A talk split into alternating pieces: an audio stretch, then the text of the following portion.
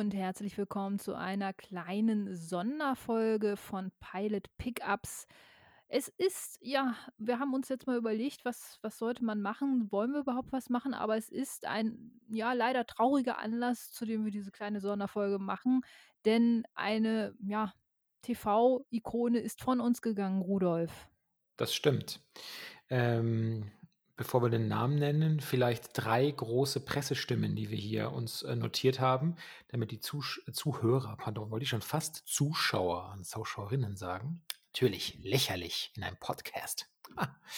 Äh, damit sie erraten können, um wen es geht. Es dürfte nicht so schwierig sein. So hat zum Beispiel die Washington Post über die Serie, in der die leider verstorbene Schauspielerin spielte, geschrieben, dass diese Serie hm, die Rolle des Helden und der Heldin für mindestens eine Generation äh, verändert hat. Und die New York Times lobte die Show damals als eine Wahnsinnsmischung aus Oscar Wilde trifft Monty Python und letzt, äh, letztlich schrieb der Guardian damals noch, das sei äh, the purest and most enjoyable form of escapism. Und äh, eifrige, eifrige 1 und 2 Zusammenzähler wissen natürlich, worum es geht. Es geht um das, was auf Deutsch Schirm, Charme und Melone genannt wird. Und hier hatten wir ja leider einen, einen Herz, herzzerreißenden Trauerfall. Vorgestern war das erst, denke ich. Ja, ja, also zur Zeit, wo wir es jetzt aufnehmen, heute haben wir den 12.09., das war vorgestern, ja, als die Nachricht kam, leider. Die liebe Frau Rick, die viele von euch äh, nicht nur aus eben den, den, den ersten und gültigen Rächern sozusagen kennen, so der Originaltitel im Englischen mit Schirmscham Melonia, sondern vermutlich auch aus anderen Serien, zum Beispiel Game of Thrones. Oder so mancher ja. Bondomane, wie sich Bond-Fans ja manchmal auch in peinlichen Augenblicken nennen, dürften die Schauspielerin als die bisher äh, einzige Angetraute des britischen Top-Agenten kennen. Leider ist es nur eine sehr kurze Ehe, aber das wissen ja alle Zuseher. Äh, doch, in dem Fall stimmt es ja. Zuseher, in dem Fall stimmt, ja. Genau, Zuseher und Zuseherinnen des Bond-Films selbst. Ja, und da ja. fanden wir es nur, nur recht und billig und aber auch äh, wirklich äh, nötig, einen kleinen persönlichen äh, Rückblick zu starten auf diese äh, großartige Schauspielerin.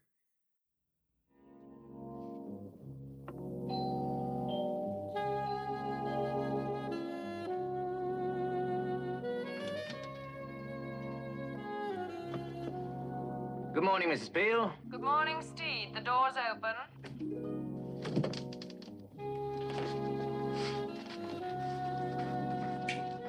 Social visit? That's it. Happened to be passing by. Thought I'd drop in. Ja, Diana Rick, ähm, wirklich eine, eine Ikone, muss man sagen. Das äh, hatten wir ja auch schon auf unseren Social Media Kanälen, als wir die Nachricht ähm, im Fernsehen oder so. Ich habe es ich tatsächlich in, in, in, der Tagesschau äh, den, den Nachruf ähm, gehört, dass Diana Rick verstorben ist und äh, im Alter von 82 Jahren. Ist, ist ein gutes Alter, glaube ich, da. Ähm, geht natürlich immer noch ein bisschen mehr, aber ähm, ich glaube, da äh, hat, hat, hat die gute Dame auch sehr viel erlebt in ihrem Schauspielerleben und auch in ihrem Privatleben. Von daher, ähm, ja, wir haben uns, wir haben uns äh, wirklich ganz kurzfristig dazu entschlossen, diese Sonderfolge zu machen, einfach weil, weil die ähm, Charaktere, die Diana Rick verkörpert hat, ähm, da hat, hat Rudolf, äh, hast du ja schon gesagt, ähm, sie war diejenige, die James Bond vor den Traualtar bekommen hat und nicht, weil irgendeine, äh, also irgendeine geheime Aktion dahinter war, sondern weil er es auch wirklich wollte. Ähm, sehr traurig am Ende, aber wer den Film, also im äh, ähm, äh, noch nicht gesehen hat, äh, sollte vielleicht äh, das nachholen. Es ist ein meiner Meinung nach auch sehr unterschätzter Bond. Äh, Im Auftrag Ihrer Majestät hieß der. Das war auch äh, der einzige Bond-Film mit Lazenby. Mhm. ich, mir fällt der Vorname jetzt gerade. Ich glaube George, George oder? So George Lazenby? George, genau. Mhm. George Lazenby, genau. Ähm, den ich persönlich auch als Bond eigentlich rein von der, von der Athletik und so eigentlich damals ganz gut fand, aber das ist ein anderes Thema. Ähm, da hat sie schon äh, brilliert und eigentlich ist, ist, ist der Bond-Film dadurch schon ein absolutes Unikat in der, in der ganzen Bond-Reihe gewesen. Aber ihr ganz, ganz früher Erfolg war natürlich mit Schirmscham und, und Melone. Ähm, The Avengers hieß, hieß es, glaube ich, damals auf, auf Englisch, die äh, Serie im Original, ne? Genau. Aber sie kam ja erst später. Sie sie war nicht von Anfang an dabei, ne? Also, das ist ja auch ganz ganz lustig, wenn man das, äh, noch mal so Revue passieren lässt, die Entwicklung der Serie. Sie war erst vierte Staffel dabei, ja, erst ab der vierten Staffel. Mhm. Das war dann, äh, zum hat hat da so v ja. Als Zeit als zeitliche. Einordnung vielleicht für die, die jetzt nicht ganz vertraut sind mit der langen mit der auch sehr langen Seriengeschichte. Zumindest kommt's einem ewig lang vor, wenn man die Schwarz-Weiß-Aufnahmen der ersten ähm, der ersten Episoden sieht. Das war Mitte der 60er Ist auch schon und, ähm, die die Frau oder die die Rolle, die sie verkörperte, war die legendäre Emma Peel. Und sie hat sich damals in einem Casting, äh, gegen 12 andere Teilnehmerinnen oder Casting-Teilnehmerinnen durchgesetzt. Und, ähm, man man hat so 'n bisschen, äh, gemunkelt, dass dass, äh dass Emma Peel, also das E-M-M-A, der Vorname, eigentlich, äh, intern benutzt wurde als M-Appeal für Man-Appeal, weil sie, äh, schnell den Ruf natürlich für männliche Zuschauer hier so für den braven Hausmann, der hatte dann plötzlich einen ganz anderen Grund, die Serie anzuschauen. Äh, so die, äh, gemeine und langläufige Mutmaßung. Denn, äh, Frau Emma Peel brachte, ähm, s so wie's immer zitiert wird, eine derartige Menge Style und Sex-Appeal in diese Serie, dass es förmlich in alle Richtungen, äh, medial explodiert ist in der Wahrnehmung.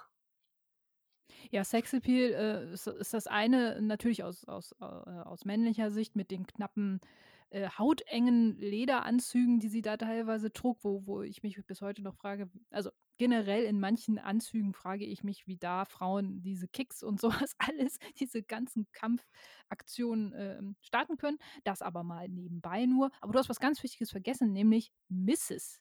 Emma Peel. Nicht Hm. ne? Äh, Das war ja auch ein ganz, ganz wichtiger Punkt am am Ende der Serie also, nicht am Ende der Serie, aber am Ende, äh, als als sie dann die Serie verlassen hat, was für die Serie eigentlich und und das unterlegt, glaube ich, noch mal den die Wichtigkeit dieser dieses Charakters am am Ende.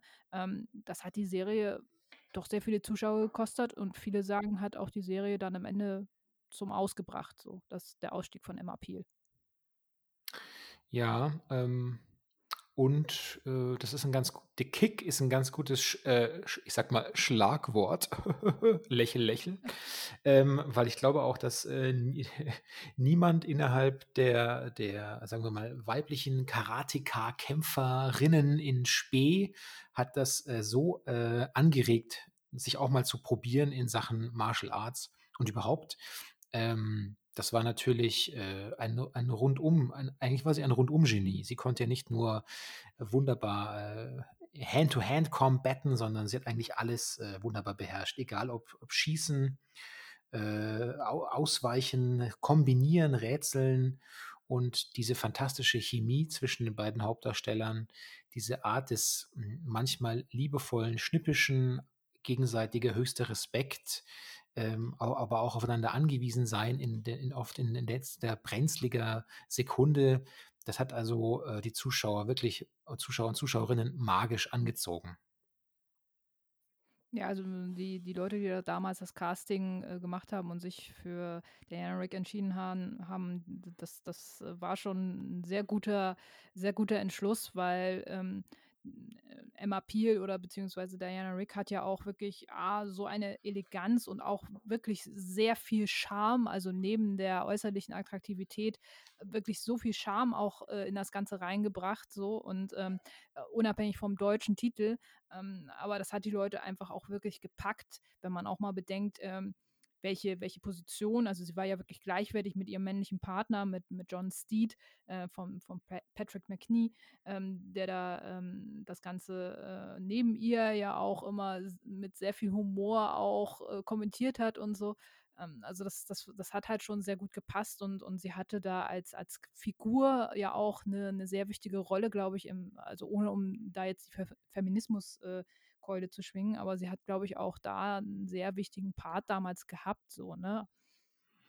Ja, und ich glaube auch, dass es, ähm, wenn ich das richtig in Erinnerung habe, beim Einlesen ein wenig, war es auch war der Erfolg dann erst recht da, als es erst mit diesen beiden in Kombination gelang, dass man auch diese Show äh, nach Amerika äh, verkaufen konnte, was natürlich dann plötzlich eine ganz Genau. andere Zielgruppe nochmal erschlossen hat. Ähm, zum Glück sprechen wir heute nicht über dieses, äh, über diesen ganz, ganz, ganz schlimmen Kinofilm aus den späten 90ern.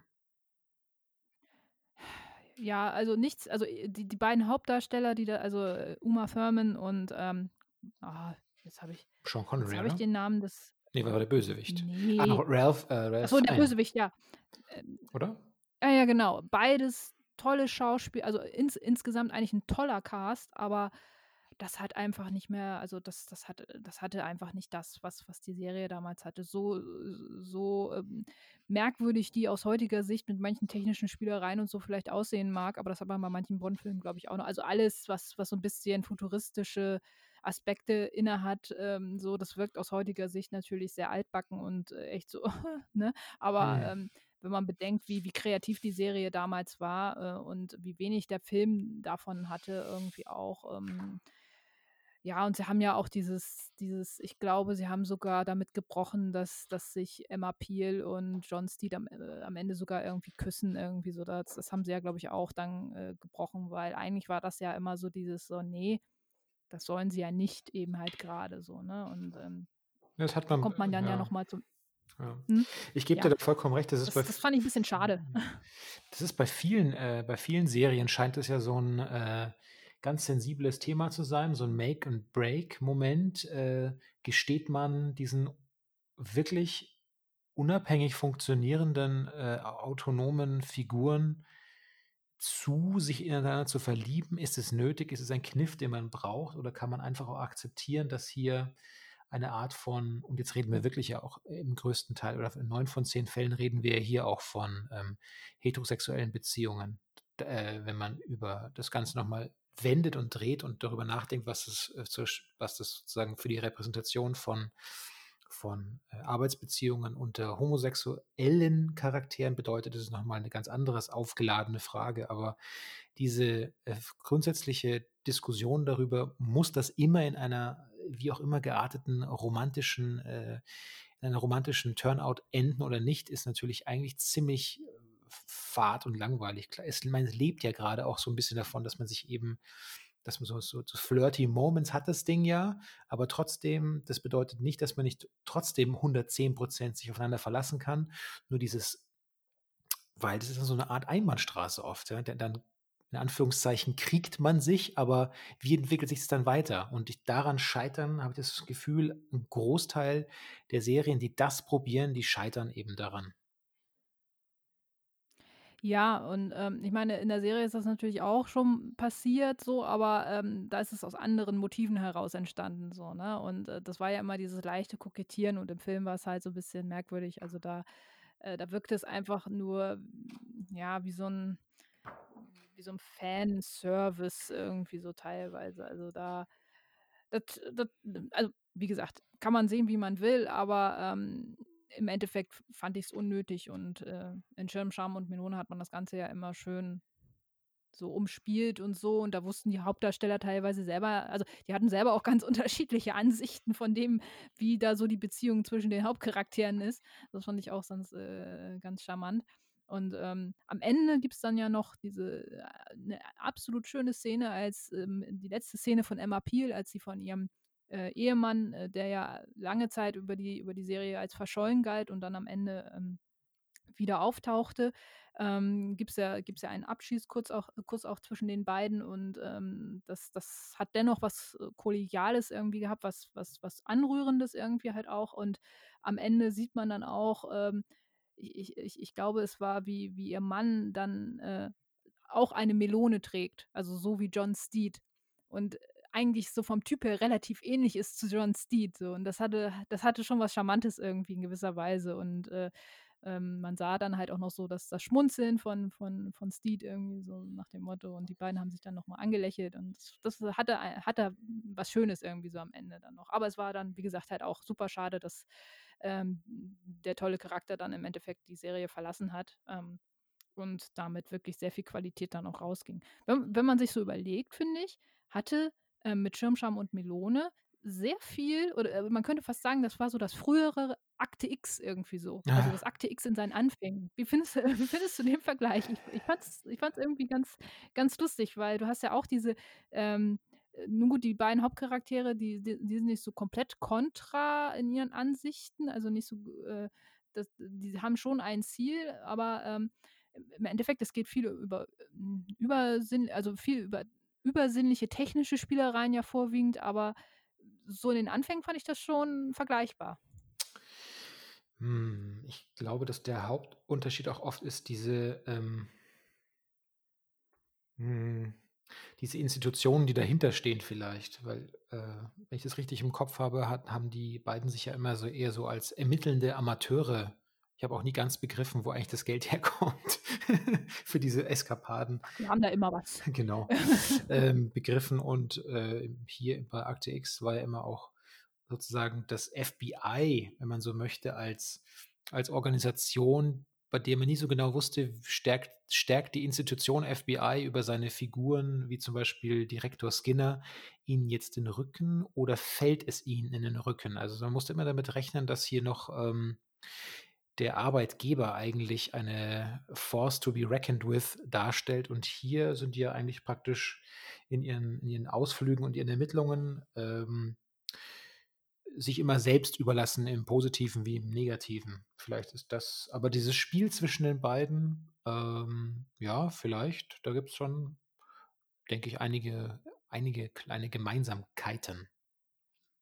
Ja, und auch so dieser futuristische Ansatz. Ähm, ich, ich muss ganz ehrlich sagen, ich habe mir ja damals ähm, als, als Kind äh, einige Folgen angeguckt. Äh, natürlich nicht, ich bin nicht in den 60ern und in den 70ern geboren, aber Sei doch mal später ehrlich. dann.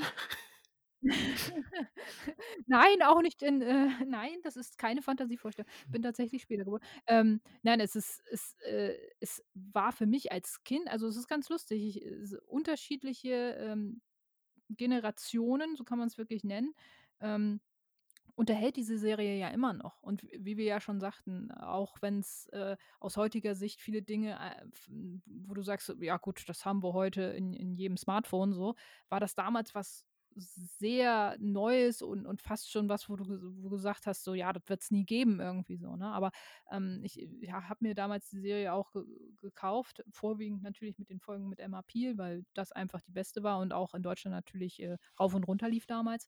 Ähm, und es hat so ein bisschen Nostal Nostalgie, einfach noch sich diese schönen alten Folgen anzugucken. Und ich habe da, meine Lieblingsfolge ist immer noch Folge 3, die Roboter. Cybernaut hieß, The Cybernaut hieß, hieß die Folge damals. Hm. Und das war so ein, ich fand die gruselig und, und ähm, spannend irgendwie zugleich, weil das waren so Roboter, die entwickelt wurden, um eigentlich den Leuten zu helfen, wie das halt immer so ist, so ein bisschen. Also das war zumindest der offizielle Anreiz dieser Entwicklung.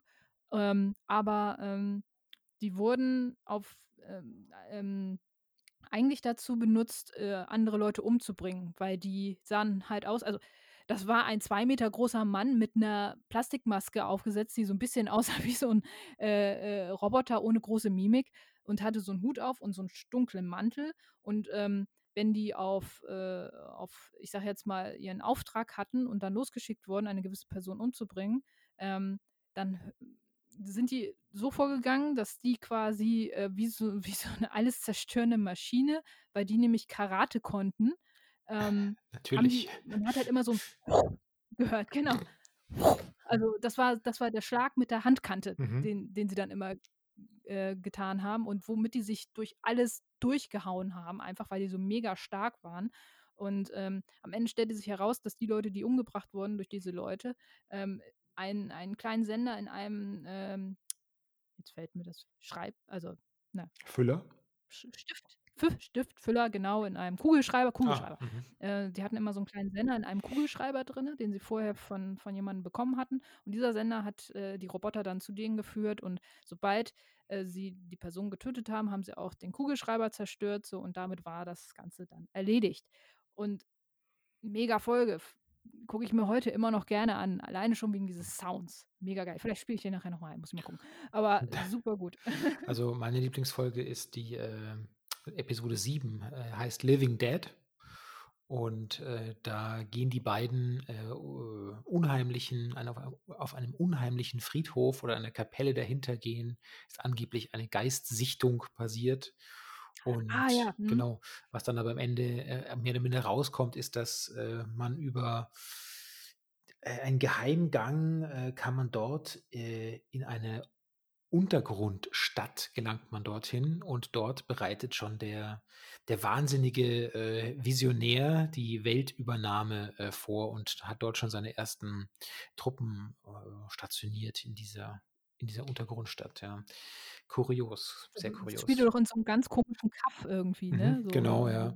hinfahren Und du hast ne? halt, In so einem Moor fast schon, genau, ne? und du hast wirklich, du siehst so super krass immer so das Stock-Footage, also oder, oder äh, hier mit 16 Millimeter oder wie auch immer das gemacht wurde draußen und drinnen dann äh, Soundstage. Und die sind so schnell aufeinander geschnitten, dass es so ulkig wirkt, aber es hat, äh, ja, es hat einfach Bombenscharme. Und dann, dann Ja, stolpert man da durch Charme, diese ja. Plastikgräber dann und die Styroporgräber und äh, lächelt zufrieden, ja. Ja.